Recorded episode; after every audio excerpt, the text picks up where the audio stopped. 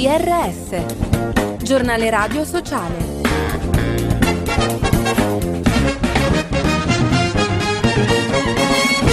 Bentrovati all'ascolto del giornale radio sociale da Fabio Piccolino. Grave preoccupazione, quasi due milioni di palestinesi sono stati sfollati con la forza all'interno di Gaza, un'azione che viola il diritto umanitario internazionale. 25 organizzazioni, tra cui ActionAid e Intersos, chiedono alla comunità internazionale di affrontare in maniera decisiva la catastrofe umanitaria in corso.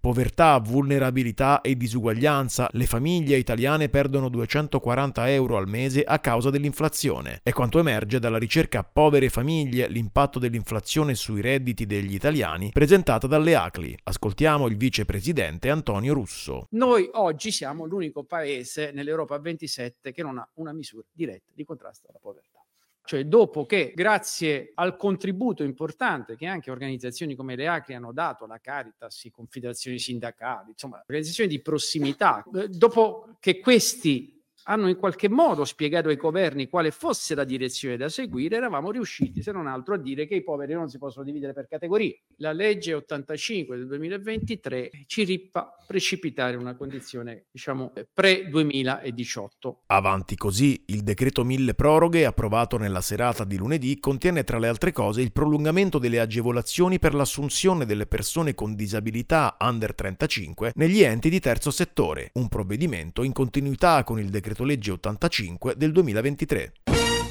Una brutta aria, secondo un sondaggio di SVG, gli italiani considerano il sovraffollamento delle carceri una delle cause dei suicidi dei detenuti. Ascoltiamo il ricercatore Riccardo Benetti. Per una larga maggioranza degli intervistati, il carcere deve sempre mirare a rieducare i detenuti e a non punirli, e vanno pertanto garantite loro condizioni di vita più che dignitose. Queste condizioni però non si riscontrano nelle carceri italiane, sono caratterizzate da un forte sovraffollamento che è considerato da 4 intervistati su 5 come una concausa del fenomeno dei suicidi in cella. Sovraffollamento che per quasi 4 italiani su 5 si potrebbe evitare concentrandosi anche su strategie di prevenzione dei reati, piuttosto che strategie punitive più inclusivi, un nuovo percorso virtuale immersivo dedicato al cimitero monumentale della Certosa di Bologna. È il progetto VN 360 gradi che amplia l'attività di diffusione della conoscenza e valorizzazione culturale della struttura promossa dal Museo Civico del Risorgimento. L'intento è quello di rendere le bellezze del territorio fruibili a tutti.